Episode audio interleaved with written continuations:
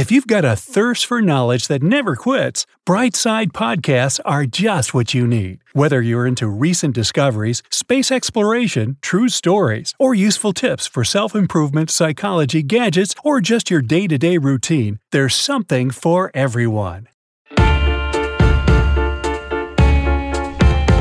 Ladies and gents, please listen carefully.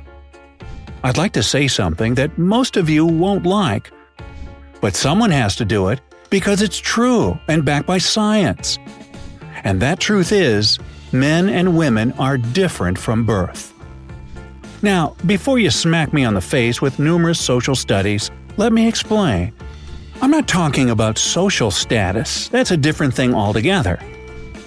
I'm talking about gender issues.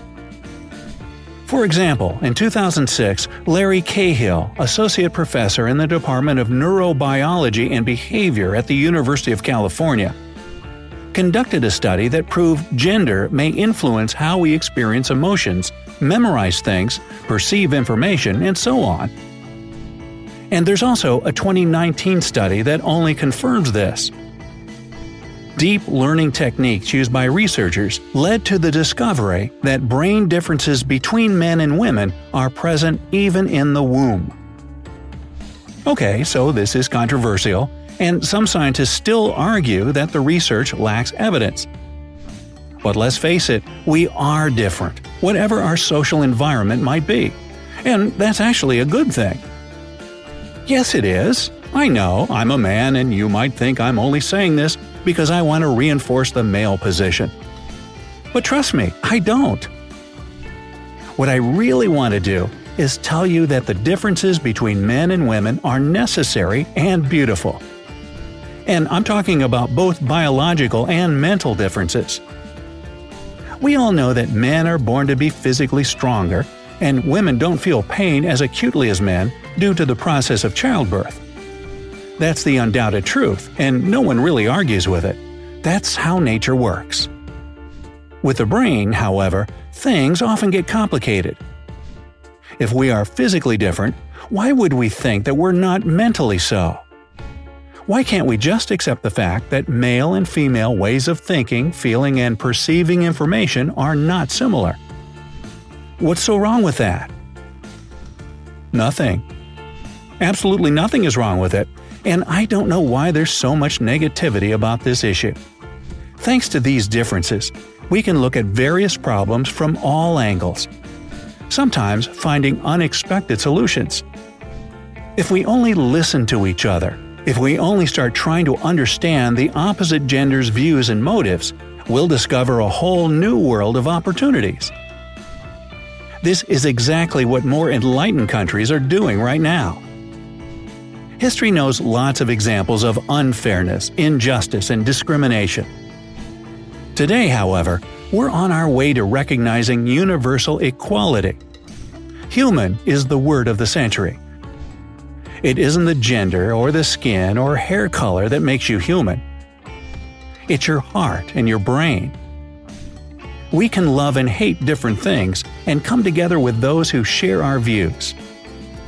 We can join social and religious groups or activist movements.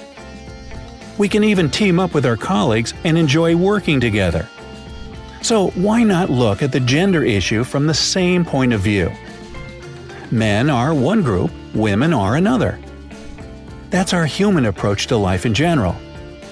We are social beings, and we need this separation.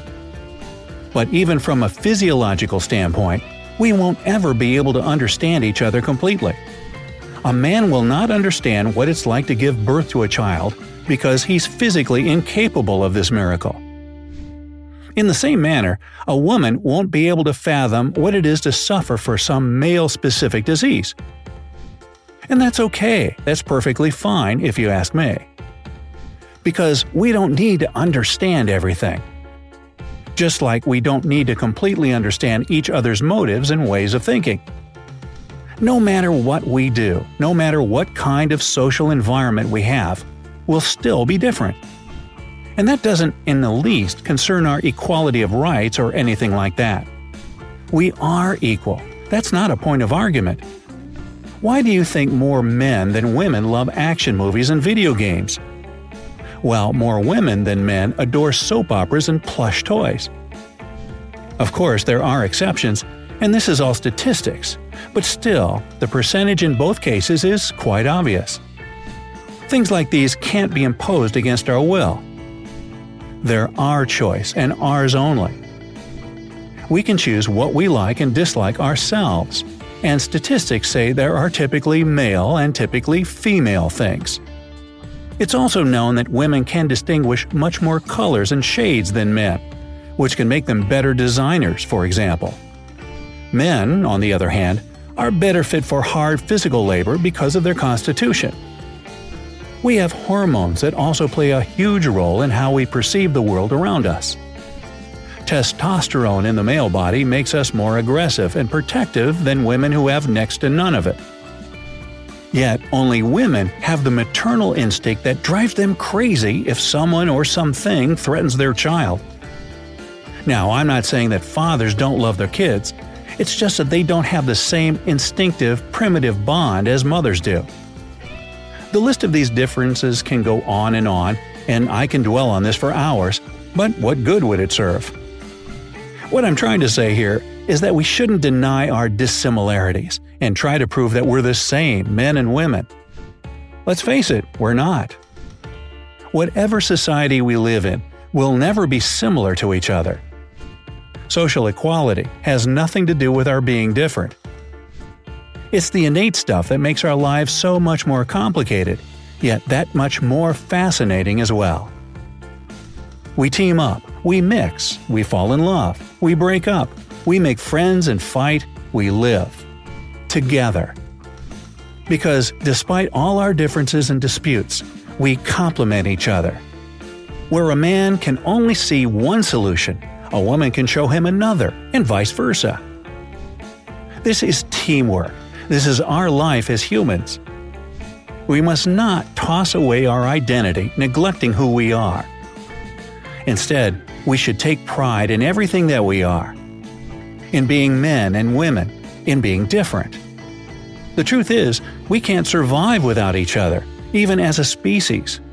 Let's accept the fact that we will never be similar and enjoy it not frustrated about it.